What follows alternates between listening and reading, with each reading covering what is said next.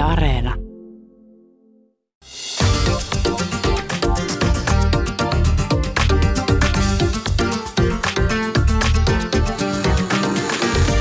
Yle Puhe, torstaisin kello yksi ja Yle Areena.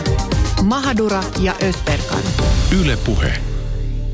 Ja tervetuloa rakkaat kuulijat Mahadura Özberkaniin. Tänään pohditaan ihmiskunnan tulevaisuutta ja mietitään sitä, että onko meillä ihmiskuntana toivoa. Nimittäin me ihmiset tuhoamme luontoa, sillä kulutamme liikaa ja hukutamme planeetan saasteisiin. Luontoa tuhoamalla me tuhoamme itseämme. Y K:n tuore raportti maailman luonnon ja lajiston tilasta kertoo sen, että jopa miljoona lajia on vaarassa tuhoutua lähivuosikymmeninä ja tämä koskettaa myös meitä.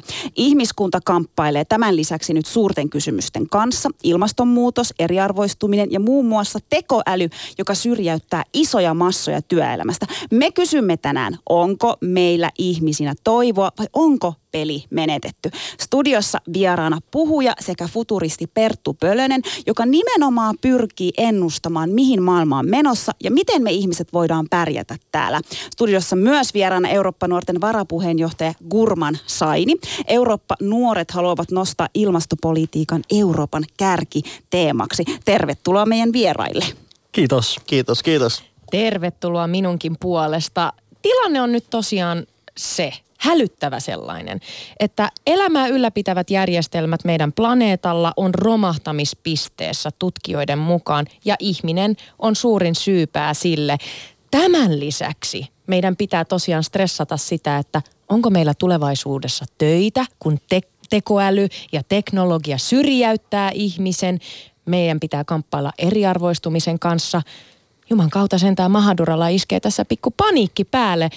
Rakkaat vieraat, kuvailkaa mulle, miltä näyttää vuosi kaksituhattaviisikymmentä, jos ihminen ei onnistu korjaamaan tekemiään virheitä?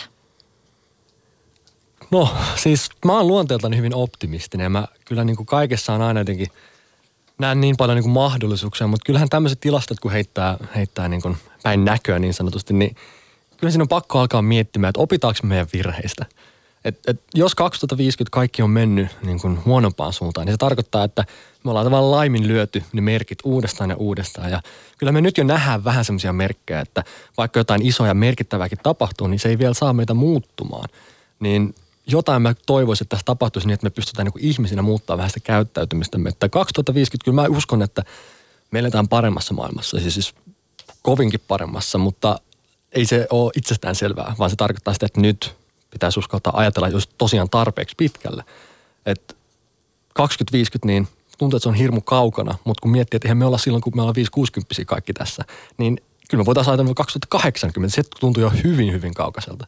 Mutta kyllä mä oon optimistinen silti. Gurmann, mitä sä ajattelet?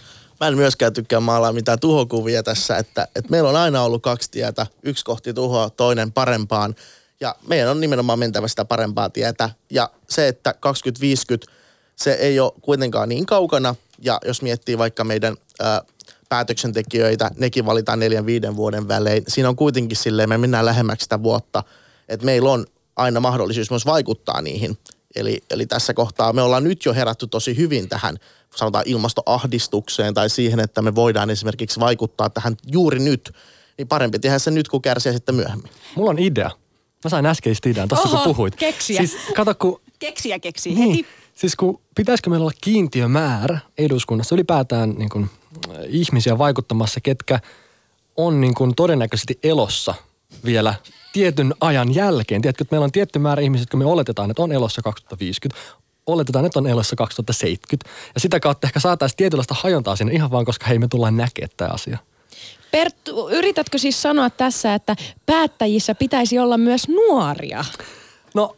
Radikaali ideahan se on, eikö se ole?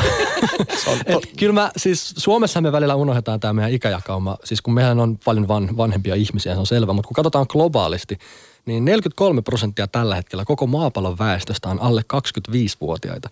Ja me tiedetään tämä ikäjakauma, kun tästä mennään muutama vuosi eteenpäin, niin voi melkein jo ennustaa, että puolet koko maapallon väestöstä alle kaksikymmentäviisi. Ja missä se näkyy? Näkyykö se edustuksellisuudessa? Missä se tavallaan näkyy niin kuin ajatuksen arvoissa, päätöksissä, asenteissa, että Ehkä siinä on jotain perää. Perttu ja Gurmann, mitä te ajattelette tavallaan siitä, että miksi me ollaan nyt tässä pisteessä? Siis meillä on nyt niin kuin todella paljon semmoisia huolestuttavia tuloksia, että me ollaan niin kuin tuhoamassa meidän luontoa. Ja, ja, ja Perttu sanoi itse kanssa jotenkin siihen suuntaan, että, että me ei olla ehkä vielä niin kuin tarpeeksi herätty siihen, että mitä kaikkea me ollaan tehty. Niin miksi me ollaan nyt tässä tilanteessa ja pisteessä? Gurmann. Se olikin tosi yllättävää, että me... Nyt me ollaan siinä pisteessä, että me aletaan ymmärtämään, että okei, meidän pitää huolta, pitää huolta meidän ympäristöstä. Kun taas jos miettii vaikka poliittista tilannetta, me ei ole edes pidetty huolta ihmisistä kunnolla. Me ollaan, niin kuin, tässä ollaan koko ajan ratsastettu vihapuheella, tässä ollaan tehty vastakkainasetteluita, jopa kansakuntien välisiä sotia ollaan uhiteltu. Siinä on varmasti ympäristö jäänyt vähän pienemmälle mietinnölle. Meidän täytyy eikä oppia olemaan ihmisiä, jotta me pystytään edes pitämään huolta ympäristöstä. Mä aloin miettiä sitä, että kun nähdään ne sinänsä uusia ongelmia. J F K niin kuusikymmentäyksi vuonna jo sanoi, että he ovat laskeneet, että heillä on nyt resurssit, teknologiat, keinot saada maailmasta pois. Esimerkiksi niin köyhyys, saada pois nälänhätä. Ja kun miettii, että miksi meillä on vieläkään onnistuttu tekemään se, että meillä on nyt edelleen ne resurssit, meillä on ollut ne seitsemänkymmentä vuotta, kuusikymmentä vuotta, niin mistä se johtuu? Tavallaan kun teknologialla on niin paljon, niin kuin silloin luvattu, niin hienoja juttuja ja sanotaan, että se tulee auttaa meitä. Sehän on auttanut, se on ihan selvä. Mutta missä tavallaan me ollaan onnistuttu niin kuin Me, me, me ollaan petetty tavallaan se lupaus, että meillä on onnistuttu saavuttaa sitä, että mistä se johtuu. Että jos mä tavallaan heittäisin kysymyksen, että no sano, että missä se kitka on, niin musta se jollain tavalla ehkä myös kuvastaa meidän bajaksia siitä, että, että nähdäänkö me, että se on johtajissa vai että se on niin kuin jossain prosesseissa vai se on ihmisissä itsessään vai jossain hallinnoissa. Että kun no, mehän tykätään osoittaa sormia aina, mutta kyllä mä uskon, että se on edelleen siinä, että me ei ole niin kuin itse onnistuttu johtamaan itseämme siihen oikeaan suuntaan.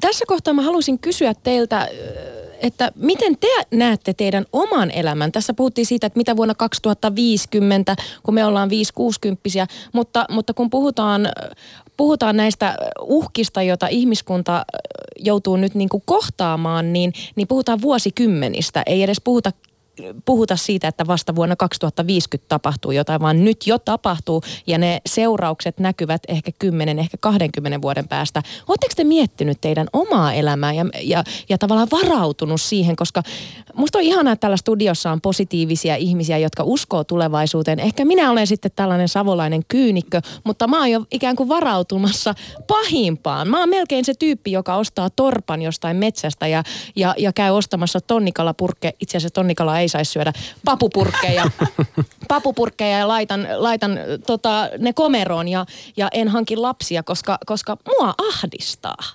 Niin mm. ootteko te ahdistunut teidän tulevaisuudesta? Siis, musta on niin kiinnostava pointti, koska meitähän on kahdenlaisia ihmisiä. Jotkut menee eteenpäin sillä, että niitä vähän niin kuin moititaan ja tavallaan tsemppaisivat vähän. Ja toiset on siitäkin, että kun sä annat vähän sitä porkkanaa, niin sitten ne niin kuin innostuu. Ja tuntuu, että kun me ollaan nyt puhuttu kuitenkin toivosta ja kaikesta vuosikymmeniä, ja jos se ei nyt vielä toiminut, pitäisikö nyt sitten oikeasti alkaa vähän niin kuin ottaa kovempaa, en nyt keppiä käteen, mutta ymmärrätte, mitä tarkoitan, että, että Greta Thunberg hyvin sanoi sen, että ei tämä toivo ole auttanut nyt monenkymmenen vuoteen, että nyt pitäisi oikeasti löytää niitä kovimpia keinoja. Mä luulen, että mikä meiltä vähän puuttuu tänä päivänä on niin kuin aina oikeasti katse kauas taakse ja eteen. Et jos mä kysyisin, että et millä tavalla sun elämä niin tekee kunniaa sun esi-isille ja sun lapsen lapsille, niin oliko se se, että sä sait paljon rahaa ansaittua? Tiedätkö, että me, me katsotaan niin kuin kvartaaleita ja vuosia ja, ja hallituskausia, vaikka meidän pitäisi katsoa sekä taaksepäin että eteenpäin vuosikymmeniä ja satoja. Ja se ehkä me ollaan kadotettu nyt. Mä näen jotenkin niin kuin se... Tärkeä asia tässä on myös se, että vaikka me laitetaan vaikka meidän panokset, me, jotain me halutaan toivoa. Me halutaan kuitenkin jossain niin kuin, toivoa, että joku hoitaa tai, tai että minä olen itse hoitamassa jonkun kanssa. Me tarvitaan niin kuin, kunnon herätys kaikille. Me tarvitaan päättäjille sellainen, ja se on tosi hyvin onnistunut joissain osissa vaalien teemoina. Muun muassa me toivotaan Eurooppa-nuorissa, että Euroopan unioni ottaa ilmastopolitiikan ykkös, ykköshankkeeksi. Ja se ei myöskään tarkoita, että, että kaikki muu stoppaa. Tarkoittaa sitä, että se ilmastoasioiden huomioiminen, kestävä kehitys on läpileikkaavaa kaikessa muussa toiminnassa. Ja se on tosi tärkeää. Mutta se, mikä Suomessa on tosi hienoa, on se talkoohenki. Ja sillä me voidaan kaikki muutkin nuoret, muut kansalaiset lähteä mukaan siihen auttamaan näitä päättäjiä tässä tehtävässä. Gurmann ja Perttu, nostakaa vielä esille tavallaan se, että jos miettii ihmiskunnan tulevaisuutta, niin mitkä on ne tavallaan päällimmäiset ö, aiheet? Mit, mitkä niinku teitä pelottaa eniten? Mua, mä nostan yhden semmoisen generaalin aiheen, mikä mua pelottaa, on se, että denialismi. Se, että sä et myönnä jokin asian olemassa, vaikka se on. sanotaan vaikka ilmastonmuutokseen, me nähdään, että eihän se ilmastonmuutos on tulossa, vähän vaan sää vaihtelee. Se on tulossa. Tai se ajatus tavallaan siitä, että ei se täällä meillä Suomessa, että meitä on vaan viisi miljoonaa, että mitä me sille voidaan. Nimenomaan. Ja syytetään Kiinaa ja Intiaa siitä, että nehän sieltä kaiken. Jos ne ei tee, miksi meidän täytyy tehdä. Toinen on myös niin kuin faktaperäinen keskustelu puuttuu meidän yhteiskunnasta. Aika paljon annetaan lupauksia, maalataan semmoisia kuvia, joita ei pakolla oikeasti päästä edes toteuttamaan. Meidän täytyy pysyä faktaperäisyydessä ja meidän täytyy oikeasti huomioida oikeat seikat. Perttu. Mähin tossa, siis kiva kun mä tässä aloitin, että mä oon tosi optimisti ja mä keksin jo kolme isoa uhkaa, mitkä, mitkä mua pelottaa. Mutta siis onhan se selvä, että tämä voi mennä tosi pahasti pieleen ja se on hyvä miettiä niitä skenaarioita, että jos ajatellaan, että okei on vuosi kaksituhattaviisikymmentä eikä onnistuttu muuttaa mitään, niin kysytään, että miksi? Eikö vaan se on hyvä myös välillä katsoa taaksepäin. Mutta kyllä mä oon aika paljon huolissani eriarvoistumisesta, minkä teknologia tuo. Um, sehän, kun se demokratisoidaan se teknologia, että kaikki saa puhelimet, kaikki saa läppärit, silloin se auttaa meitä. Mutta niin pitkään, kun me ollaan tilanteessa, että joillain on, joillain ei. Ja se asettaa meidät hyvin eri tilanteeseen. Siis niin ikään kaupungin tai maan sillä kuin myös valtioiden väleillä. Että kellä on tekoilyt, kellä ei, ketkä ymmärtää robotiikkaa ja niin poispäin. Niin mitä nopeammin pystytään levittämään ne hyvät työkalut ja käytännöt, niin sitä parempi. Et onhan siitäkin tutkimuksia, että kun teknologia tuotiin luokkaan, niin se vahvisti sitä eri arvosta siellä. Ei kaikissa tapauksissa, mutta että niin kun meidän pitää huoli pitää, että kaikki pysyy mukana. Toinen, mistä mä oon vähän peloissani, on vastatrendit tai semmoiset niin kun ilmiöt, mitä me ei nähty tulevan. Et vaikka me yritettiin saada jotain hyvää aikaa, sanotaan vaikka sosiaalinen media, että sen piti tehdä meistä sosiaalisempia ja yhteisöllisempiä. No sitäkin meistä yksinäisempiä nyt se haastaa demokratian. Eli tavallaan kukaan ei osannut nähdä, että mitä se tuo mukanaan. Ja nytkin kun me puhutaan monista tulevaisuuden trendeistä ja suunnista, niin vaikea nähdä, että mitä kaikkea semmoista, mitä me nyt ei nähdä, se tulee tuomaan mukanaan ja mikä on itse asiassa vähän niin kuin pelottavaa ja huolestuttavaa. Ja kolmantena ehkä sitten tämmöinen kollektiivinen kypsyys, että kun teknologia on hyvin nopeasti kehittynyt eteenpäin ja mehän ei ole ihmisinä niin kuin kymmenen viisitoista vuotta, niin tavallaan kollektiivisesti kypsytty, niin nyt se vähän pitää meitä renkeinä ja orjina. Ja meidän pitäisi jollain tavalla kasvaa niin, että me ollaan sen päällä eikä sen niin kuin vaikutuksen alaisena. Et siitähän tulee nämä niin kuin feikki uutiset ja klikkiotsikot ja muut. Me nähdään sitä pahoinvointia, että sillä alkaa olla niitä reaktioita. Niin mulle tuli nyt tämmöiset uhkat. Hei, nyt Susani ahdistaa niin kuin kahta kauheammieks vaan. No siitä, siitä palataankin. Me siirrytään, rakkaat kuulijat, älkää nyt vaipuko epä, tämmöiseen niin kuin ahdistukseen. Me siirrytään aika pian ää, ratkaisuihin, mutta tota, nimenomaan se ahdistus on aika hyvä sana. Me puhutaan ilmastoahdistuksesta. Ää, Mua kiinnostaa se, että, että nämä ajat, missä me eletään, vaikka ihmiskunta on kautta aikojen kohdannut tietynlaisia uhkia ja on ollut muutosta ja on ollut teknologian murrosta, silti ne muutokset, mitä tällä hetkellä, mitkä, mitkä on meidän edessä, Niin, niin ne on sellaisia, että ei tiedetä. Esimerkiksi silloin, kun teknologia korvasi ihmisen fyysisen voiman, niin ihminen pystyi siirtymään töihin, jo, joissa käytettiin älyä. Mutta nyt teknologia on sy- sy- syrjäyttämässä meidät niilläkin aloilla, missä tarvitaan sitä älyä, niin mihin ihmiset sen jälkeen siirtyy? Sydän. Wow, sieltä Eli, mentiin jo. Siis Aristoteles on jo sanonut, että jos sä opetat päätä, mutta et sydäntä, sä et opeta ollenkaan. Ja mehän ollaan koulussa hyvin pitkään keskitytty, niin kuin vuosikymmeniä ja satoja voi sanoa, teolliset vallankumoukset asti, päätä koulutetaan, eikö vaan? Että susta tulee analyyttinen, rationaalinen, sä oot hyvä päättelykyky, tiedätkö, sä oot tehokas. Ja nyt kun me huomataan, että hei, nämä koneet, ne on meitä rationaalisemmin, ne on meitä tehokkaampi, niillä on parempi päättelykyky, niin se pää ei ole enää se yksistään se asia, nyt se on se sydän. Eli millä tavalla sä tuot sun inhimillisyyden mukaan, mitä koneella ei ole. Koneella ei ole lapsuutta eikä leikkiä eikä historiaa, eikä, eikä niin kuin se voi kertoa, että miksi se tekee asioita. Niin mä toivon, että nyt se siirtyy seuraavaksi sydämeen.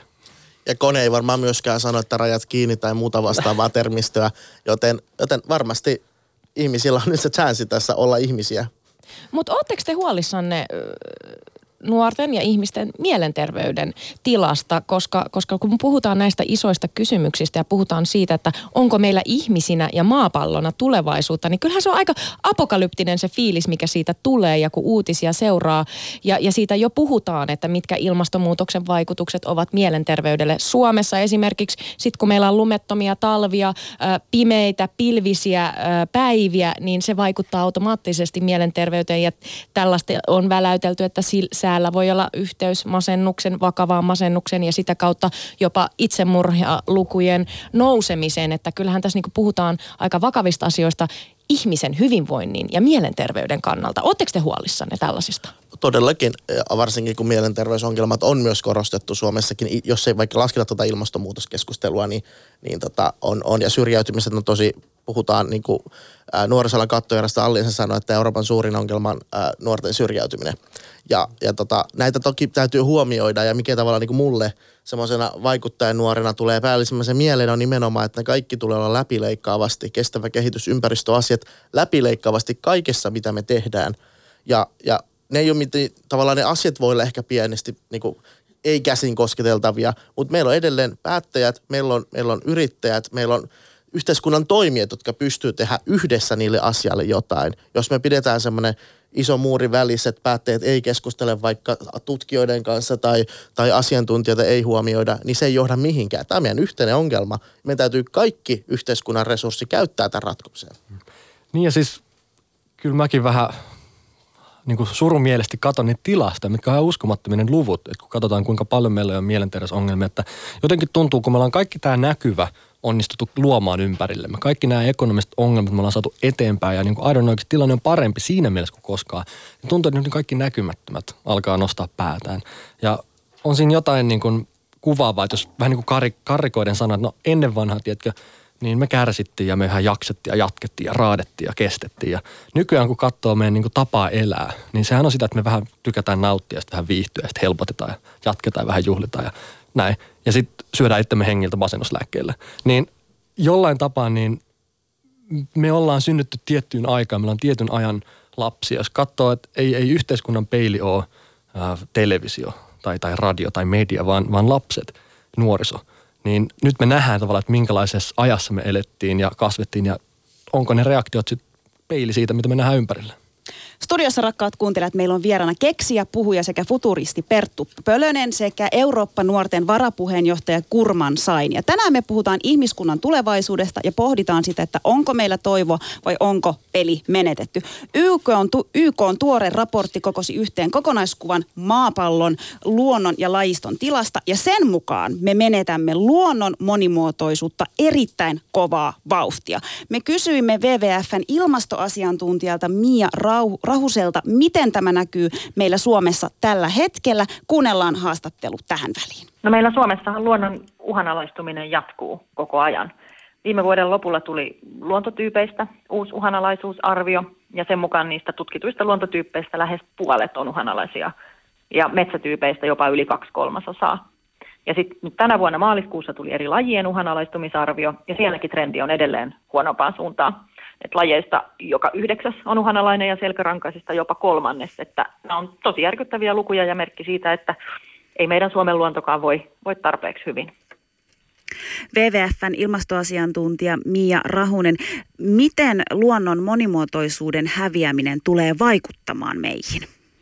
No siis luonnon monimuotoisuushan on oikeastaan perusedellytys ihan niin kuin kaikelle elämälle. Et luonto ja ne ekosysteemit ylläpitää tätä meidän elämää ja, ja yhteiskuntien hyvinvointia, että sieltä saadaan tosi monia asioita, joita ei voi korvata millään muilla keinoilla. Siis me täällä Suomessa ehkä pidetään jopa liian itsestäänselvänä sitä, sitä mitä meidän ympärillä tapahtuu, mikä onkin luonnosta lähtöisin. Et esimerkiksi ihan veden kiertokulku luonnossa, jotta meillä on puhdasta juomavettä, pölyttäjähyönteiset, jotta ruoantuotanto on mahdollista, iso osa lääkeaineista on luonnosta peräisin. Ja toki tällä luonnon monimuotoisuudella on tärkeä rooli myös ilmastonmuutoksen torjunnassa ja siihen sopeutumisessa. Eli jos ei nyt niin kuin määrätietoisesti toimita tämän luonnon monimuotoisuuden heikkenemisen pysäyttämiseksi, niin, niin meidän hyvinvointiyhteiskunta alkaa pikkuhiljaa murentua. Siltä menee pohja. No ketkä on nyt, Miia, vastuussa tästä kaikesta? No vastuussa on ihmiset. Et kyllähän tämä tämän hetken sukupuuttoaalto, mikä on menossa, on ihmisen aiheuttama ja me ollaan myös vaikutettu ilmaston lämpenemiseen. Me käytetään luonnonvaroja ihan, ihan kestämättömällä tavalla, eli se kulutus ylittää niin kuin maapallon oman kyvyn tuottaa niitä uusiutuvia luonnonvaroja ja, ja myös kyvyn käsitellä, käsitellä sit näitä fossiilisista polttoaineista aiheutuvia hiilidioksidipäästöjä. Ja varsinkin kehittyneiden länsimaiden pitäisi kantaa suurin vastuu tästä tilanteesta. Poliitikothan usein puhuu kestävyysvajeesta, se on Suomessakin ollut nyt vaalien ja hallitusneuvottelujen aikana esillä, mutta, mutta kyllä tämä luonnonvarojen ylikulutus on se, mikä on meidän suurin kestä, kestävyysvaje. Ja totta kai kaikkien tekemisellä ja tekemättä jättämisellä myös täällä Suomessakin on, on merkitystä, mutta nyt ollaan kuitenkin niin, kuin niin ratkaisevassa vaiheessa, että jotta tästä päästään nopeasti ja varmasti eteenpäin ja oikealle polulle, niin kyllä siihen tarvitaan uusia poliittisia päätöksiä. Sellaisia poliittisia päätöksiä, jotka ei ole enää pientä piipertämistä, vaan, vaan oikeasti määrittelee konkreettiset toimenpiteet sille, että, että tehtäisiin Suomesta fossiilivapaa hyvinvointivaltio. Että niillä poliittisilla päätöksillä voidaan myös meille kansalaisille mahdollistaa näiden ilmasto- ja ympäristöystävällisten valintojen tekeminen ja niiden valintojen helppous. Että ei, ei meidän pitäisi edes joutua miettimään näitä asioita, vaan, vaan se ilmasto- ja ympäristöystävällinen tulisi olla se, se standardi. Eli aika moni asia lähtee ikään kuin sieltä niin kuin päättäjistä ja päättäjien ö, tasosta. Mutta miten sitten, Miia, niin kuin tavallinen tallaaja, jos mä mietin vaikka itseäni, niin, niin miten mä voin muuttaa mun elämäntapoja ympäristöystävällisemmäksi? Vai, vai onko siinä enää tässä kohtaa sit kuitenkaan niin kuin suur, suurempia merkityksiä, teen mä mitä vaan? Vai voiko mä tehdä vielä nyt jotain? Joo, kyllä meidän kaikkien tekemisellä on, on ilman muuta tosi paljon merkitystä ja on sellaisia arkisia valintoja, millä me voidaan paljon vaikuttaa siihen, että minkälainen ympäristövaikutus meidän tekemisellä ja meidän, meidän kuluttamisella on. Ähm, suurin osa siitä vaikutuksestahan tulee, tulee asumisesta, tulee ruuasta, tulee liikenteestä ja ylipäänsä kuluttamisesta, tavaroiden ja palveluiden kuluttamisesta. Asumiseen liittyen, ähm, siinä toki riippuen miten asuu, voi olla rajallisia vaihtoehtoja. Esimerkiksi sähkösopimuksen vaihtaminen aurinko- ja tuulisähköön on yksi, mitä esimerkiksi kerrostaloasujat voi tehdä, mutta valitettavasti esimerkiksi mä en voi vaikuttaa siihen, että mistä se, mistä se kaukolämpö tulee. Omakotitaloasukkaat toki voi erilaisilla energiaratkaisuilla vaikuttaa paljonkin. Öm, liikenteeseen enemmän pitäisi käyttää kevyttä liikennettä, julkista liikennettä, Öm, tavallaan miettiä, tarviiko aina autoilla? Suomessa on alueita, missä tullaan aina tarvitsemaan, tarvitsemaan autoita, autoja, ja, mutta tota, voitaisiko jotenkin niin kuin vähentää yksityisautoilua, ää, järjestää kimppakyytejä, käyttää enemmän julkista liikennettä ja, ja, ja kevyttä liikennettä, kävelyä ja pyöräilyä lyhyillä matkoilla silloin, kun se on mahdollista, niin semmoisellakin on, on merkitystä. Ruokavalinnat on, on iso asia. Sä viittasit siihen I P C S:n raporttiin tuossa alussa, niin globaalistihan suurin syy tähän luonnon monimuotoisuuden romahtamiseen on, on niin kuin maankäyttö ja maankäytön muutokset, mitkä on tuhannut elinympäristöjä, ja siellä taustalla on just nykyinen ruoantuotanto ja, ja kulutus. Vähemmän lihaa, enemmän, enemmän, enemmän kasviksia ja kotimaista kestävästi pyydettyä kalaa, niin, niin sillä on iso merkitys. Ja näistä kolmesta puhutaan tosi paljon, mutta välillä unohtuu sitten se muu kulutus, tavaroiden ja palveluiden kulutus, mikä on kanssa iso osa meidän hiilijalanjälkeä. Ja sitä me voidaan toki jokainen miettiä, että tarvitaanko me kaikkia niitä asioita, mitä me ollaan ostamassa. Jos me tarvitaan oikeasti niin, että me ei riitä, että me lainataan se tai omistetaan jonkun kanssa yhdessä, niin voitaisiko me sitten vuokrata se, tai jos se pitää ostaa, niin voitaisiko me ostaa se käytettynä. Et ylipäänsä se kuluttaminen ja, ja ylikulutus on, on tota, sellainen, mihin jokainen voi, mitä voisi arjessa vähän miettiä. W W F:n ilmastonasiantuntija Miia Rahunen, onko meillä toivoa, onko meillä mahdollisuutta säilyttää meidän luonnon monimuotoisuutta? Kyllä meillä on vielä toivoa.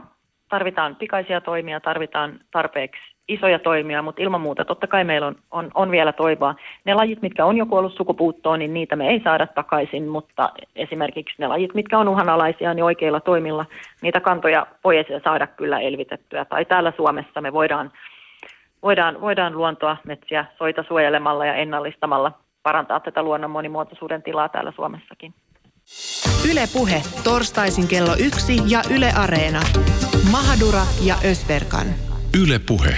Ja siinä kuultiin W W F:n ilmastoasiantuntija Miia Rahusen haastattelu.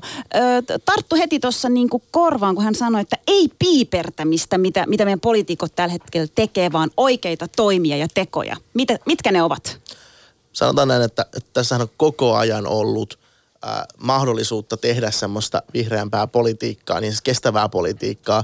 Nyt yhtäkkiä vaalien alla, jopa Euroopan komission tasolla, kun on näitä kärkiehdokaspaneeleja, niin sielläkin puhutaan, että, että, että sitten kun meidät valitaan, me tehdään. Miksei sitä aikaisemmin tehty? Tämähän ei ole uusi juttu. se, mitä me voidaan ensinnäkin yhdistää se muun vaikka kauppapolitiikkaan. Ihmisiä pelottaa, että käytetäänkö me kaikki resurssit siihen, että parannetaan ilmastonmuutos, mutta, mutta mitä tapahtuu vaikka taloudelle, niin se ei ole mitenkään poissulkeva toisestaan, vaan niitä pystyy yhdistämään. Esimerkiksi voidaan ainakin saada kaikki, kaikki tota, tai eräät valtiot, jotka ovat lähteneet pois vaikka Pariisin ilmastosopimuksessa takaisin, ja pitämään vaikka Pariisin ilmastosopimusta tota, jotenkin sen kauppapolitiikan ytimessä. Eli, eli tehdään niitä asioita, mitä me voidaan myös samalla parantaa tätä kestävää kehitystä. Niin ja siis se on kyllä totta. Totta kai kaikki päättävässä tahossa olevat, niin niiden pitää tehdä osansa. Se on selvää, että heillä on paljon vaikutusvaltaa, mutta mä sanoisin silti, että, että ilmastonmuutos on liian tärkeä asia jätettäväksi niin kuin päättäjien päätettäväksi. Et, et se on enemmän mun mielestä meidän jokaisen henkilökohtainen muutos. Et me tarvitaan sekä sitä, että meidän elämäntavat muuttuu ja päivittyy sen lisäksi, että me tuetaan uusia teknologioita ja mahdollisuuksia. Mutta jotenkin mä tuota Y K-raporttia lukiessa niin aloin miettiä sitä, että kun vähän aikaa tuli taas uutinen, taas Suomi pärjää, että ollaan aina niin kuin kaikenlaisten indeksien huipussa, niin onks, onko hyvinvointivaltio tehnyt meistä vastuuntunnottomia? Koska me saadaan rahaa automaatista ja sähköä seinästä ja vettä hanasta. Et tiedätkö, eihän me nähdä sitä. Et ne resurssit, mitä meillä on ja, ja missä se menee, niin me eletään tässä todella kivassa, mukavassa ympäristössä, mutta onko se tehnyt meistä vastuuntunnottomia? On. Perttu, saanko vastata, että on? Koska mä koen jotenkin, mä ajattelen sen sille, että meillä on niin kuin, tai en mä tiedä mitä te ajattelette, mutta onko meillä asiat Suomessa jollain tavalla liian hyvin? Saadaanko me niin kuin asioita liian helpolla, jolloin me totutaan semmoiseen tietyn tyyppiseen elämään? No, varmasti jos tästä lähtee vertaamaan niin kuin muita maita, vaikka esimerkiksi Aasian maita tai, tai muita maita, niin totta kai siinä näyttää siltä, että, että, että siellä tavallaan kärsitään enemmän ja, ja täällä kaikki on niin kuin hyvin, tai me voidaan elää omassa kuplassa, että kaikki on hyvin eikä, eikä mitään ongelmaa. Mutta se juttu kuitenkin siinä, että tossakin tuossa haastattelussa tuli ilmi, että, että ihmiset on syypäitä tähän. Mutta sehän vasta aiheuttaa myös ahdistusta, jos me jätetään ilmastonmuutoksen torjunta yksilöiden varaan, kun tämä pitää tehdä yhdessä. Ja yhdessä ei tarkoita naapuruston kanssa, yhdessä siitä voi lähteä, mutta se tarkoittaa esimerkiksi Euroopan unionin tasolla tai siitäkin enemmän muiden suurvaltojen tai muiden maiden kanssa. Ja mä komppaisin tota just, että tavallaan löydetään se oikea perspektiivi, että mitä mä saan eniten aikaan. Että jos me samaan aikaan tosi kovasti syyllistetään ihmisiä tietyistä tavallaan niiden tavoista, mutta sitten katsotaan sormien läpi sitä, että ne ei vaikka äänestä. Että me, vaikka nyt on puhuttu niistä pilleistä, mikä on hyvä esimerkiksi, on hienoa, että tavallaan se tietoisuus tulee, mutta henkilö, joka ei käytä pillejä ja jättää äänestämättä, niin musta siinä on jotenkin outo epäkohta, että, että tajuthan sä, että kuitenkin Euroopan niin kuin parlamenttivaaleissa ensi sunnuntaina, niin meillä on niin kuin aikamoinen mahdollisuus saada tämä niin kuin vielä isommaksi tämä ilmiö. Ja toikin tavallaan tuossa suurin ongelma, mitä ainakin itse on kohdannut vaalikentillä tai kun edustanut järjestöä, on se, että, että Suomessa ei puhuta Euroopan unionin politiikasta paljon yhtään. Ne luullaan, että siellä on se E U-kieltä uutiset tulee ulos. Siellä puhutaan siitä pelkästään, että, että, että E U kielstään ton, mutta siellä ei puhuta, että Euroopan unionin määrittelemä politiikka, ajaman politiikka vaikuttaa myös meihin ja, ja, tota, ja se ei ole mikään pieni juttu. Se ei ole pelkästään muovi. Pillit tai sauna tai palvikinkku tai mitä kaikkea onkaan, vaan se on pelkästään, se on ilmastonmuutos, se on työmarkkinat, se on ihmisoikeudet. Mutta ollaanko me tässä semmoisessa jonkinlaisessa tyhjötilassa, kun miettii vähän niin kuin historiaa taaksepäin Euroopassa, että, että fasismi kuoli neljäkymmentäviisi ja kommunismi kahdeksankymmentäyhdeksän, niin entä se liberalismi, liberalismi kaksituhattakuusitoista? Olisiko vai ei? Tavallaan, kun mietitään Brexitia, mietitään Trumpia ja muita, niin onko meillä nyt tavallaan, että mikä on nyt se tämänhetkinen suunta? Että onko tässä jotain niin tavallaan isoja radikaaleja muutoksia edessä, että sen takia me ollaan vähän hukassa? En, siis se tuleva suuntahan määritellään tuossa kahdeskymmeneskuudes päivä Suomessa, kun on nimenomaan varsinainen äänestyspäivä Euroopan unionin parlamenttiin. Eli silloin kannattaa nimenomaan käydä äänestämässä ja antamassa se oma toive sille ehdokkaalle, joka määrittelee sen suunnan siellä yhdessä.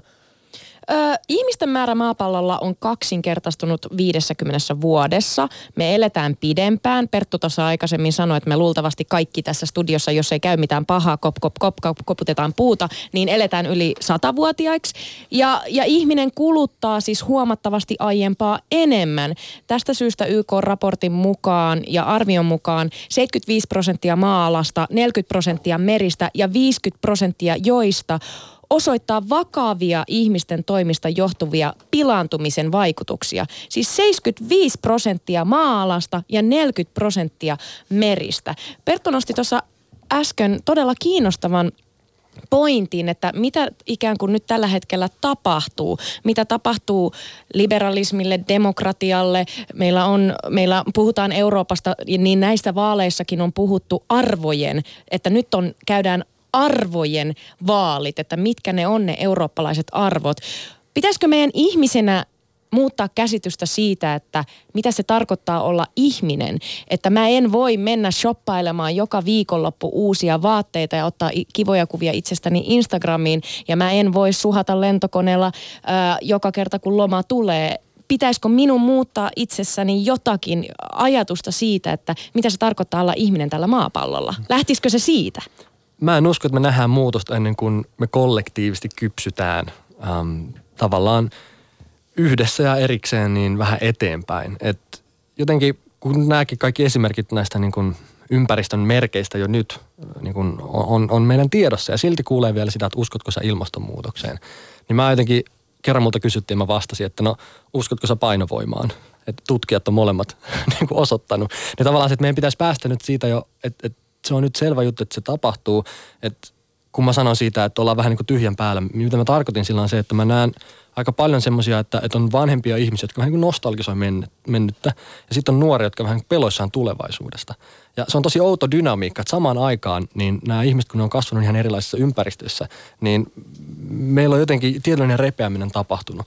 Niin kyllä meidän pitäisi tuoda kaikkia meitä yhteen, jotta me voidaan niin kuin yhdessä muuttaa niitä meidän tapoja elää ja ajatella. Ja se, että tavallaan niin kuin, että me pelätään tulevaisuutta, joka on vielä siellä ja me ollaan tulevaisuuden rakentajia. Ja se meiltä unohtuu aina.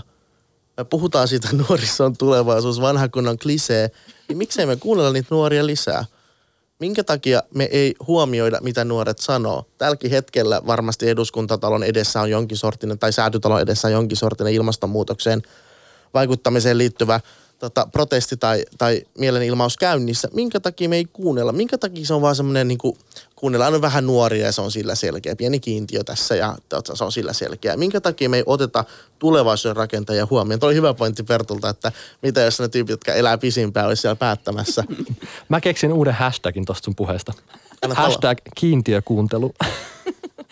Tota, siirrytään uhka, uh, niissä uhkissa eteenpäin, eli tässä, jos ymmärsin oikein, ratkaisu tähän voisi olla se, että, että tota, kuunnellaan mitä nuorilla on sanottavaa, ää, nuoria lisää päättämään meidän tulevaisuudesta ja yritetään muuttaa jotakin kollektiivisesti si- siitä ajatuksesta, mitä se tarkoittaa olla ihminen. Onko hyvin kiteytetty? Kyllä, eli tietoisempaan suuntaan mennään. Päästään käsiksi niitä oikeita isoja kysymyksiä. Musta sen takiahan teknologiaa kehitetään. Sen koko teknologian pointti on se, että se on meitä parempi. Siis että me ei nähdä kovin kauas, mutta tehdään kaukoputket sitä varten. Me ei nähdä kovin lähelle, me tehdään mikroskoopit sitä varten. Koneet kohta hoitaa monet asiat paremmin, kun se on se koko teknologian niin kuin syvin idea. Niin se teknologia nyt pakottaa meidät miettiä, että mitä on olla ihminen. Että mitä mä voin antaa sulle sellaista, mitä sä et saa Googlesta. No ei se ole sitä, mitä mä muistan ulkoa, vaan että hei mä voin katsoa se, mä voin koskettaa, mulla on kehonkieli. Ja kyllä nyt meidän pitää alkaa miettiä, että mitä niin kuin informaatiota ihmisenä minä voin antaa toisille. Tavallaan inhimillisyyden vallankumous. Ja mennään Perttu hetken kuluttua lisää noihin isoihin kysymyksiin, mitä, mitä meidän pitää käsitellä ja miettiä. Mutta otetaan muutama vielä semmoinen uhka, uhka, mikä sieltä raportista nousi esiin. Öö, eriarvoisuus. Perttukin nosti, nosti tämän. Mitä, mitä eriarvoisuus, minkälainen uhka se teidän mielestä on ihmiskunnalle? No siis se on, mun mielestä monet ongelmat vähän niin kuin muuttaa muotoa ja ne tulee, tulee takavesta sisään. Me tavallaan ratkaistiin orjuus, mutta musta vähän tuntuu, että se tulee vähän niin kuin salakavallisesti takavesta sisään. Ja monet tämmöiset tilastot, kun me katsotaan, että okei, globaalisti meillä on vähemmän työttömyyttä kuin koskaan. Me juhlitaan, että se on hienoa, mutta samaan aikaan me unohdetaan, että iso osa siitä työstä on sellaista, että siinä ei ole mitään ihmisarvoa esimerkiksi, tai niillä ei ole mitään mahdollisuutta vaikuttaa omiin oloihinsa, tai siinä ei ole mitään lojaalisuutta. Että jos joku teknologia on lisännyt uusia työpaikkoja, vaikka sanotaan, että no ensimmäiseksi tulee mieleen vaikka nyt Uber, että kuinka monille miljoonille se on tarjonnut niin kuin, ta, niin kuin mahdollisuuden ansaita tienestiä, niin, niin eihän niillä ole mitään lojaalisuutta pitää sitä kaksikymmentä vuotta, vaan sitten kun tulee se robottiauto, niin sitten se tulee korvaamaan sen. Ja tavallaan samaan aikaan me nähdään, että okei, kyllähän Y K on näistä raportissa, me nähdään, että tämä niin kuin progressio on ihan huikea, kun katsotaan lapsikuolleisuutta ja lukutaitoa ja demokratiaa, että me ollaan menty eteenpäin, mutta se ei ole koko totuus. Niin tässä mielessä niin kuin meidän pitää jotenkin miettiä, että ollaanko me ymmärretty oikeasti, että missä me ollaan menty eteenpäin, missä me ollaan menty taaksepäin. Gurmann, onko meillä toivoa, mitä tulee eriarvoisuuteen? Meillä on toivoa silloin, kun me ihmisinä ensinnäkin osataan kunnioittaa toisiamme. Me tulee aika paljon, Perttukin sanoi, niin kuin empatiaan liittyvistä asioista, että, että me ymmärretään niin kuin ihmisyys siinä, että on, on tunnetta ja on, on, on rakkautta ja on surua. Mutta se, että et, et mua niin kuin, tavallaan mikä mua ärsyttää, ei edes pelota, on se, että me halutaan ratkaista tällaisia suuria kysymyksiä, mutta silti tälläkin hetkellä ihmiset, tai taas laitan piikkiä poliitikkojen suuntaan, sanovat olevansa parempia ihmisiä sillä perusteella, miten sä oot syntynyt, mitä kieltä sä puhut, mitä uskontoa sä edustat tai noin poispäin. Eihän ole mitään niin kuin logiikkaa versus siihen, vaikka pitäisi ratkaista isot kysymykset. Ensin meidän täytyy oikeasti oppia olemaan, kunnioittamaan toisia ja näkemään yhdenvertaisesti toinen henkilö. Öö, Y K-raportti kuvaa, miten räikeän eriarvoisessa asemassa valtiotkin ovat. Rikkaat valtiot kuluttaa merkittävästi köyhiä valtioita enemmän ja köyhät maat taistelee luonnonvarojensa säilymisen puolesta. No miten tämä maailma muuttuisi ja miten sitä voidaan muuttaa esimerkiksi Euroopan unionin voimalla niin, että se olisi tasa-arvoisempi, kun puhutaan maista? Tälläkin hetkellä aika paljon niin kuin, äh, Euroopan johtajat ovat puhuneet siitä, kuinka paljon me voidaan esimerkiksi äh, satsata vaikka Afrikkaan. Ja, ja kun me nähdään esimerkiksi siitä, että, että tälläkin hetkellä vaikka ö, populistit pelottelee siitä, että taas tulee joku maahanmuuttokriisi näin poispäin. Maahanmuut- tai pakolaiskriisi tulee yleensä siinä kohtaa, kun o- elinolosuhteet ovat huonot ja köyhät maat kärsii ensimmäisenä ilmastonmuutoksen aiheuttamista toimista tai anteeksi aiheuttamista tota, asioista, joten parempi hoitaa se ilmastonmuutos, jos pelkää, että pakolaiset tulee tänne. Siinä on vinkki monille poliitikoille. Mm. Niin ja siis... Nythän on taitaa olla se raja yksi pilkku yhdeksänkymmentä jenkkidollaria, mikä on niin kuin köyhyysraja päivässä. Että kun katsoo, että neljä miljardia ihmistä alle, alle, elää alle viidellä dollarilla päivässä, niin se tavallaan saa vähän perspektiivejä siihen, että eihän nyt viidelläkään vielä välttämättä kunnolla pärjätä. Että meidän pitäisi pystyä nostamaan näitä tota, alueita ja paikkoja parempaan lähtökohtaan pärjätä tässä elämässä. Mä Piilaaksossa perustin ystäväni kanssa esimerkiksi non-profitin, mikä ottaa opettajia kehitysmaissa ja vie lisätyn todellisuuden ja virtuaalitodellisuuden applikaatiota Myanmariin. Ja siellä monta kertaa, kun on käynyt, on niin kuin nähnyt vähän lähempää sitä, että miten tuommoisessa paikassa, mikä tulee selkeästi monta askelta taaempaa, niin on valtava niin kuin vimma ja halu kehittyä ja ottaa suuriakin harppauksia eteenpäin. Ihan vain esimerkkinä kaksituhattakaksitoista oli alle kymmenen prosenttia Myanmarissa mobiilipuhelinten penetraatio. Siis hetkellä oli, se oli tuhansia dollareita aivan liian kallista. kaksituhattayhdeksäntoista yli seitsemänkymmentä prosenttia. Ihmisillä on niin kuin puhelin, siinä on access nettiin. Ja ajatelkaa, että seitsemän vuotta yhtäkkiä koko maa on melkein saanut niin kuin mahdollisuuden oppia ja kehittää ja löytää ja siis soveltaa. Ja niin kuin tämmöiset mahdollisuudet niin antaa myös ihan erilaisia lähtökohtia. Ja se, että kyllä mä uskon, että näillä teknologioilla me voitaisiin tosi paljon auttaa niitä, ketkä on nyt vähän jäljessä, mutta se kysymys kuuluu, tämä on johtamisongelma. Kuka sen vie sinne, kuka sen auttaa, kuka sen tekee, niin meidänhän se pitäisi tehdä. Ja tälläkin hetkellä, kun sanot tuon nettijutun, niin ennen mentiin online, nyt ollaan online, nyt mennään offline. Ja, tota, ja senkin, että viesti kulkee nopeammin, ajatukset kulkee nopeammin. Sä voit nyt jo vaikka istua, äh, istua ja jutella vaikka Brasiliassa olevan henkilön kanssa. Me ei enää niin kuin voida yksilöinä, pikkumaina tehdä jotain omia juttuja. Meidän täytyy tehdä enemmän. Muun muassa Eurooppa-nuoret on jo monesti korostanut, että Euroopan integraatio pitää olla syvempää. Pitää tehdä enemmän asioita yhdessä, eikä laittaa niitä rajoja ja muureja. Ja yksi, mikä mua välillä vähän häiritsee, on se, että kun meillä on kuitenkin niin moni asia hyvin täällä. Jos, jos se on oikeasti näin, että me ollaan kouluttautuneet ja turvallisia ja onnellisia, niin jos me ei tavallaan oteta johtajuutta näistä isoista asioista ja näytetä mallia tehdä asioille jotain, niin kenet me oletetaan tekevän meidän puolesta, kun meillä on tavallaan paras, niin kuin me ollaan saatu eniten etumatkaa siinä kisassa, niin välillä tuntuu se, että nyt meidän pitää niin kuin antaa takaisin siinä mielessä, että me nauditaan hyvää niin kuin lähtökohtaa. Perttu, sä puhut paljon ö, tota, koulutuksesta ja, ja työelämästä. Et huomasitko te, että mun lause meinasi jäädä kesken, että Perttu, sä puhut paljon, mutta onneksi mä jatkoin sen nopeasti, enkä tarkoittanut sitä sillä tavalla. Mutta sä puhut paljon ö, koulutuksesta ja työelämästä. Niin ö, ihmiskunnan tulevaisuutta ajatellen, mitkä, mitkä on esimerkiksi, jos miettii koulutusta, minkälaista osaamista me tulevaisuudessa tarvitaan?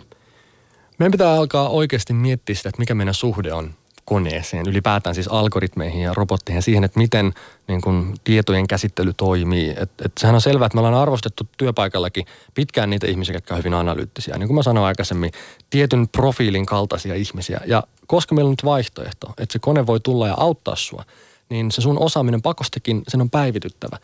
Ja kyllä mä niin kun kääntäisin katseen kaikkiin niihin taitoihin, äm, mitkä on kestänyt aikaa.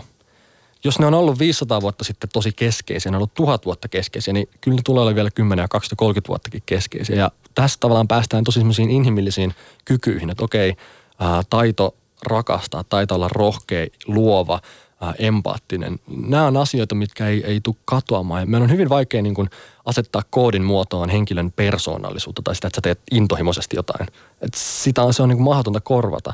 Niin luonne, äm, karisma, brändi, henkilötarina, syy, missio. Nämä on aiheita, mistä mä oon kirjoittanut nyt kirjaa ja mä oon hyvin niin kuin innoissani niistä, koska mä koen vahvasti, että meidän pitäisi nyt alkaa aidon oikeasti arvostaa niin kuin pehmeitä taitoja. Että se ei ole vaan huhaatavaa, että meidän mun mielestä tulevaisuus määrittyy siitä. Ää, aikaisemmin sivuttiin vähän teknologiaa ja, ja sitä, mitä kaikkea se mahdollistaa. Sitten toisaalta taas puhutaan tekoälystä ja siitä, miten se tulee syrjäyttämään ihmisiä työpaikoilta. Ja edesmennyt astrofyysikko ja kosmologi Stephen Hawking on listannut tiettyjä uhkia ihmiskunnan tulevaisuudelle. Ja yksi uhka hänen mukaansa oli nimenomaan tekoäly. Ja hän pelkäsi sitä, että ihmisen hidas biologinen evoluutio ei pysty kilpailemaan tekoälyn kanssa. Ja tämä tarkoittaa siis käytännössä sitä, että, et, että, että tekoäly tulee syrjäyttämään isoja, isoja massoja ää, työmarkkinoilta. Ja mä olen itse miettinyt siis ihan rehellisesti, rakastan sinua Özberkan, mutta uskon sen näin, että tämä meidän radio-ohjelma ei tule jatkumaan vuoteen kaksituhattaviisikymmentä, niin, niin mä oikeasti mietin, että mitä hyötyä tällä yhteiskunnalla on radiotoimittajasta. Onko mun ammatti, niin kun, olenko lukenut itseni sellaisen ammattiin, joka on kannattava, vai tuleeko kenties tekoäly ja hauskempi versio minusta äh, syrjäyttämään mun ammatin? Ja samaa miettivät lääkärit. Koska mietti, miettikää nyt, ihminen kouluttautuu lääkäriksi kymmenen vuotta, ehkä vielä lisää vuosia siihen, jos haluaa erikoistua. Sitten hän, hän niin kuin arvioi ihmisiä ja, ja tulkitsee heitä, mutta sekään ei voi olla sadan prosentin varmuudella, että se tauti on, mikä se lääkäri sanoo. Jos meillä on joku sovellus tai tekoäly, joka mittaamalla sun sykkeen voi kertoa, että jaha, tällä ihmisellä on potentiaalisesti syöpä, niin kyllähän se on paljon tehokkaampaa kuin se lääkärin ammatti. Niin tällaisia kysymyksiä, tä- tämmöisten kysymyksen edessä me ollaan, niin onko tämä mun huolenaihe nyt teidän mielestä relevantti? Joo ja ei. Mun on pakko tarttua tuohon, mitä sanoit, koska viime viikolla M I T:stä tuli uutinen, että siellä on nyt kehitetty algoritmi. Meillä oli kuusikymmentätuhatta ihmistä tota, ottanut mukaan siihen tutkimukseen, jolla se rintasyöpä, ja se algoritmi oli pystytty kehittämään niin hyväksi, että noin viisi vuotta jopa etukäteen se pystyy ennustamaan, että kellä on rintasyöpä, kellä ei. Ja tämä on niin kuin, kyse ei ollut siitä, että eikö lääkäri olisi nähnyt sitä, kun se tutki sitä kuvaa, että, että missä siellä on se pieni pieni alku, vaan että, että se oli niin pieni ja mitätön, että sillä ei annettu huomiota. Mutta tämä on tämmöiset niin kehitysaskeleet niin huimia, että ei meidän kannata edes kilpailla niin sitä vastaan, että meidän oma aika ja resurssi ei ole parhaimmillaan silloin, kun me yritetään tuommoista asiaa tehdä. Mutta onko radiotoimittajalla tulevaisuutta, niin mä sanoisin, että joo, sen takia, että vaikka joku voi kertoa, tekoäly voi kertoa yhtä hyvän vitsin kuin se, tai jopa paremman vitsin, tai ne voi kertoa niin kuin eiliseltä, niin kuin tuhat, ne on lukenut tuhat julkaisua viime yönä, mitkä on tullut, ja ne kertoo nyt kivasti, nopeasti niin kuin raportin, yhteenvedon niistä, niin se voi tehdä kaiken ton, mutta se ei voi kertoa, että miksi se sen vitsin kertoo. Tavallaan, että miksi hänelle tämä on tärkeää, tai, tai kun hän miettii jotain semmoista kokemusta, että kun lapsena oli tällaista ja nyt oli tällaista, niin tämä on tarina, mihin toinen ihminen voi samastua, ja tekoäly ei pysty feikkaamaan. Se voi kyllä niin kuin sen saman lopputuloksen tuottaa, mutta siltä puuttuu tarina, niin kyllä tarinoilla vielä pärjää hetken. Gur- Sano vaan, Gurmann. Ja tota, taas myöskin se juttu on se, mikä mä aina nähdään niin tekoäly uhkana. Tai niin kuin, että et, et kuka sitä rakentaa? Me. Me. Ja sitten sit me ollaan silleen, että ei hitsi, mä rakensin tämän, mutta nyt saat uhkaa, voi ei. Että tota, et miksei mä tehdä sitä ystävää? Miksei me tehdä sitä ystävää? Mä heittäisin tuohon sen kommentin. Siis silloin, kun keksittiin ja aja, niin kuin ajatuksen tasolla päästiin eteenpäin, että et lentokoneen ei tarvitse näyttää linnulta. Se oli valtava niin kuin murros siinä, että sen ei tarvitse niin kuin räpyttää siipiä ja niin kuin liitää samalla tavalla kuin, kuin lintu, vaan että hei, se lentää, mutta se lentää niin kuin eri tavalla. Ja tässä on sama juttu, että edelleen me halutaan, että se koneäly toimii vähän niin kuin ihminen. Mutta luotettaisiko me siihen, että me tehdään tekoäly, me ei ymmärretä, että miten se päätyi tuohon ajatukseen, me ei ymmärretä sen logiikan lakeja, mutta uskotaanko mitä silti? Ja tavallaan, että pitääkö tekoälyn toimia kuten ihminen? Niin tämä on aika iso eettinen kysymys, että uskalletaanko me antaa sille se vastuu. Ja se, mitä Susani sanoit siitä, että uskallat sen olla kaksikymmentä viisikymmentä radiotoimittajana, mä voin väittää, että tätä showta, jotka kuuntelee, ne kuuntelee tätä just teidän takia. Te ihmisinä, omina personina teette tästä todella hienon shown ja robotit ei kyllä siihen pystyvän väitänsä. Tota, no niin, kiitos näistä kaunista sanoista. Minä jopa ihan punastun täällä studiossa, mutta siis jos niinku to, puhutaan siitä kuitenkin, si, ei puhuta uhkasta, mutta puhutaan siitä faktasta, että, että työmarkkinat tulee muuttumaan. Niin miten valtiot, miten E U tulee vastaamaan siihen, siihen tilanteeseen, että meillä on ihmisiä, nuoria, ö, viisikymppisiä, jotka ei enää tiedä, mitä ne tekee työkseen. Mm. Miten me vastataan tähän? Siis World Economic Forum viime syksynä antoi raportin työelämän tulevaisuudesta, mikä on tavallaan yksi kattavimmista, mitä on. Ja he ennustivat, että kaksituhattakaksikymmentäviisi vuoteen mennessä niin puolet ammateista katoaa. Ja kun miettii, että tämä on niin eksperttejä Davosissa, jotka heittelee näitä numeroita, niin siellä on aika paljon taustoja tehty. Ja jos se tosiaan on näin, niin sehän on aika iso haaste, millä kuusi vuotta ja puolet ammattinimikkeistä on jo radikaalisti muuttunut tai kadonnut. No tässä ei ole mitään sinänsä uutta. Suomessakin on yhdeksänkymmentä prosenttia melkein tuota sadassa vuodessa työnimikkeet vaihtunut, mutta se tapahtuu nyt vaan nopeammin. Ja siitä tulee tavallaan se paine meille, että elämänikäinen oppiminen, siitä on paljon puhuttu, mutta mitkä on ne konkreettiset teot, millä se mahdollistetaan? Niin pitäisikö meidän pystyä jakamaan koulutusta koko elämän niin kuin mittaiseksi? Esimerkiksi pitäisikö meidän laittaa kaikille tutkinnoille parasta ennen päiväys? Kun sehän on selvää, että jos sä tänä päivänä käyt tutkinnot, sä et välttämättä sillä pärjää enää kymmenen kaksikymmentä vuotta korkeintaan. Niin tämmöisiä konkreettisia askeleita meidän pitäisi pystyä ottamaan, että me varmistetaan se, että kaikki pysyy mukana. Kaikilta alle viisikymmentävuotiaat pitäisi kysyä, että mikä susta tulee isona. Ja noi konkreettiset askeleet ei riitä, että tehdään pelkästään niin kuin yksittäisen maan osalta, vaan tässä tarvitaan yhteistyötä. Täällä me voidaan niin kuin tuo tota, fakta yhdistää vaikka seuraavaan suunnitteluun, kun suunnitellaan seuraavaa Erasmus-projektia, että onko tällainen elinikäinen oppiminen, jota voi vaikka Euroopan unionin tukea, tai että työmarkkinat ei enää ole niin kuin yhdessä maassa, että se on ihan normaalia, joka pitäisi nyt jo olla normaalia, että sä voit olla oikeasti töissä jossain muualla. Suomessa se ehkä tuntuu pikkasen oudolta, koska meillä on niin kuin aletaan mennä pohjoiseen päin, niin alkaa niin kuin näkyä muutenkin vähemmän työpaikkoja ja sitten tuossa on pieni ää, meri tuossa välissä. Toisin kuin jossain Luxemburgissa sä ajat siitä läpi ja sä vaihdat maata niin kuin, ää, niin kuin tunnen välein. Et siinä, siinä on oma eronsa. Et meidän niin kuin perspektiivi, meidän geopoliittinen asema on muutenkin tosi, tosi hassu niin sanotusti. Mutta pitäisikö meidän ajatella tästäkin? Nyt, mä, nyt mulle tuli idea. Perttu, onko musta vähän keksijän vika? Kyllä. Mitä jos, jos, jos ihmistä ei enää tarvita, tarvita niinku työntekoon? Mitä jos, ja taas mä palaan siihen, että mitä se tarkoittaa olla ihminen? Mitä jos meidän tarkoitus ei olekaan enää tehdä töitä? Mitä jos meidän tarkoitus onkin vaan olla inhimillisiä, rakastavia, toteuttaa itseämme, nauttia elämästä, eikä tehdä töitä? Voisiko tässä olla? Siis musta on ihan loistava kysymys, koska tätähän meidän pitäisi miettiä. Kun me ollaan totuttu kasvamaan ja niin kuin oppimaan tietyt ajatukset siitä, että mitä työ on. Ja mehän koko identiteetti perustuu sen varaan. Et jos mä kysyn sulta, että mitä sä teet, niin sähän kerrot ekasta tai tokasta lauseessa, että mikä sun titteli on tavallaan. Tai ihmiset kadulla, jos meidät kysymään, niin siellä on poliisia ja lääkäreitä, mutta en mä oikeasti tiedä, että ketä ne on. Se, että jos tämä muuttuu radikaalisti, niin sehän on identiteettihaaste meille ennen kaikkea. Et, et meidän pitää pystyä selittämään itsemme ilman, että se meidän viisipäiväinen työviikko on se kaiken keskiössä oleva niin kuin voimalähde. Että jollain tavalla meidän pitää pystyä luomaan uudenlaisia sanoja ja kuvailuja, missä se meidän inhimillisyys tulee esiin, eikä vaan se, mitä me tehdään päivätöiksä. Gurmann, voisiko tässä ratkaisu olla sellainen, että maksetaan jokaiselle kansalaiselle tietty summa rahaa kuukaudessa ja he tekevät sillä, mitä haluavat ja elävät, kuten haluavat? Voisiko tämä olla tulevaisuutta Euroopassa? Totta kai eurooppalaiset tai ylipäätään perustulosta aika paljonkin puhuttu. Ää, ja tota, totta kai niin kuin täytyy ottaa huomioida eli, eli sosiaaliset oikeudet ja sosiaaliset pilarit Euroopan unionissa ja sitä kautta. Me ollaan tosi erilaisia, me asutaan eri paikoissa, joten varmastikin semmoinen minimituki on, on hyvä idea. Mutta se, mitä tavallaan niin kuin mä haluan mennä siihen asian ytimeen, on se, että, että me puhutaan isoista, isoista teemoista, mutta me myös unohdetaan ää, välimatkat niihin teemoja kohti. Ja mä haluan edelleen korostaa tota tämän viikon sunnuntaita, koska, koska me voidaan ihmetellä, mitä E U tekee tulevaisuudessa. Me voidaan kannattaa jotain ideaa, ideologiaa. Me tarvitaan myös tekijöitä. Eli ne työn tekeminen jatkuu vaikka sen, sen, sen muodossa, että me johdetaan tätä maailmaa yhdessä. Ja ne johtajat valitaan ainakin Euroopan osalta tänä sunnuntaina. Joten mä toivon joka ikiseltä, varsinkin nuorilta, että menkää nostamaan se viime kertainen kymmenen pilkku yksi prosenttia äänestysaktiivisuutta vähintäänkin yli viisikymmentä, mieluiten lähemmäksi sataa, ja tehdään se nyt yhdessä. Tämä on meidän eka konkreettinen. Gurmann, sano vielä, että mitä kannattaa ottaa huomioon, kun menee äänestämään, ne pääpointit? Mä sanoisin, että ensinnäkin valitse sellainen ehdokas, joka, tämä on taas minun mielipide, tai yhteisön mielipide, joka ajaa Euroopan integraatiota, jonka mielestä yhteistyössä on voimaa, eikä rajoilla ja muureilla tehdä paljon mitään. Toinen, joka oikeasti ratkaisee nämä meille tärkeät kysymykset, ilmastonmuutos, ihmisoikeudet, työmarkkinaan liittyvät kysymykset. Ja kolmas, sellainen, joka, mä itse ainakin sanoisin, että nuori ehdokas on minulle, minulle lemppari. Eli se, joka varmaan elää siellä pidempään.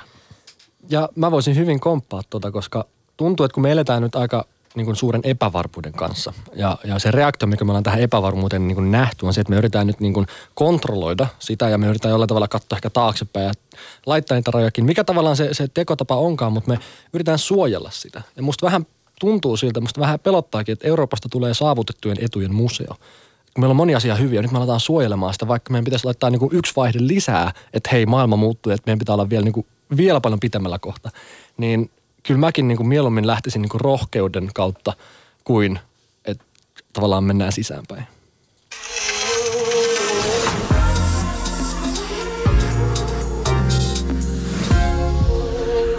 Yle Puhe. Ja tänään, rakkaat kuulijat, me ollaan puhuttu ihmiskunnan tulevaisuudesta. Studiossa vieraana Eurooppa-nuorten varapuheenjohtaja Gurmann Saini sekä puhuja ja futuristi Perttu Pölönen. Hei, kohti ratkaisuja, aika käy vähin, kohti yhteenvetoa. Öö, lähdetään siitä, että kenen harteilla on ratkaista ihmiskunnan suuret kysymykset. Täällä on vähän heitetty Euroopan unionia, vähän suomalaisia päättäjiä, vähän yksilötasoa. Yrit Yrityksistä ei olla, ei olla puhuttu vielä, mutta yrityksilläkin on vastuu tässä kaikessa. Mitä te sanoisitte? Öö, kene, kenelle heitetään pallo? Heitetäänkö pallo kaikille? Miten lähdetään rakentamaan tulevaisuutta, joka olisi hyvä ei pelkästään ihmisille, vaan koko maapallolle ja kaikille lajeille siellä? Mä sanoisin, että mennään, mennään järjenkiläisessä perinteisessä talkoovoimalla. Pidetään yksilöiden äh, tota, valinnat huomioidaan. Mutta, mutta totta kai johtajilla tässä on tietenkin vastuu. Tehdään tämä yhdessä. Meidän ei tarvitse tehdä vastakkainasettelua, että kaksi joukkuetta pelaa. Pelataan yhtenä joukkueena. Silloin me saadaan paremmin asiat hoidettua. Jos ihmisiä pystyy opettaa vihaamaan, niin niitä pystyy opettaa myös rakastamaan, koska rakkaus tulee ennen vihaa. Mä oon ihan sitä mieltä. Ja Kofi Annan on sanonut mun mielestä niin hyvin, että mä en muuta ehkä tähän lisäisi, että koskaan et ole liian vanha oppimaan ja koskaan ei ole liian nuori johtamaan. Se tiivistää aika hyvin. Toi oli aika, aika hienosti sanottu, öö, mutta jos meidän pitäisi miettiä konkretiatasolla, mitä meidän pitäisi muuttaa juuri nyt meidän, joko meidän elä, elämän tavoissa tai meidän politiikassa, niin, niin mitkä on ne suuret linjaukset, mitä kohti tulee tehdä, koska jotain täytyy tapahtua. Sunnuntaina on vaalit, käykää ihmiset äänestämässä, mutta, mutta Gurmann, voinko luottaa siihen, että, että, että siellä oikeasti tehdään asioita näiden, jotta ihmiskunta säilyy, jotta, jotta meillä olisi tulevaisuus? Kyllä. Sanotaan näin, että en nyt kaikkien ehdokkaiden puolesta pysty puhumaan, että voitko sä luottaa, mutta mä haluan toivoa, että, että tällä hetkellä nämä meidän ehdokkaat ottaa nämä asiat tosissaan, että sinne ei mennä niin kuin äh, mukavasti sinne päätöksentekopenkille chillailemaan. Nyt ei ole chillailun aika, nyt on niinku kädet saveen homma. Joten voit luottaa ja meidän kansalaisten vastuulla on myös aktiivisesti seurata, aktiivisesti kommentoida, aktiivisesti tota, kertoa niille päättäjille, että mitä, mitä kansa haluaa. Se ei ole kerran neljässä vuodessa, se ei ole kerran viidessä vuodessa, vaan se on aktiivisesti, mitä me tehdään sitä koko ajan. Niin ja mä keskittyisin, että mitkä on ne ideat. Tavallaan yrittää löytää niitä konkreettisia keinoja, että me ei voida samalla ajattelua yrittää ratkaista tätä ilmastonmuutosta kuin ennenkin, koska se nyt on nähty, että se on vielä vienyt meitä tarpeeksi eteenpäin, että koko ajan näitä uudenlaisia niin kuin vaikka kompensaatiosäätiöitä tai, tai luottokortteja, mitkä pitää sun hiilijalanjäljestä niin kuin dataa yllä ja sitten laittaa rajan, niin tämmöisiä loistavia niin kuin uusia hankkeita tulee vastaan, niin nyt sitä samanlaista niin kuin mindsettiä tarvittaisiin sinne niin kuin Euroopan tasolle myös, että, että tehdään eikä vaan puhuta. Startup-henkeä. Hmm. Stephen Hawking mainitsi tuossa, tuossa uhkissa yhden kiinnostavan uhkan ja hänen mielestä yksi suurimpia uhkia ihmiskunnalle on aggressiivisuus ja ihmisen aggressiivisuus. Tämä oli mun mielestä todella kiinnostava, koska meillä on niin kuin konkretia, meillä on ilmastonmuutos, meillä on tämä Y K-raportti, jonka mukaan meillä on aika, maapallo aika huonossa jamassa, mutta tämä aggressiivisuus oli mun mielestä aika kiinnostava pointti, että mitä se oikeastaan tarkoittaa. Saatteko te kiinni, mitä se voisi tarkoittaa? Mä näen, että aggression yksi muoto on, on vihapuhe.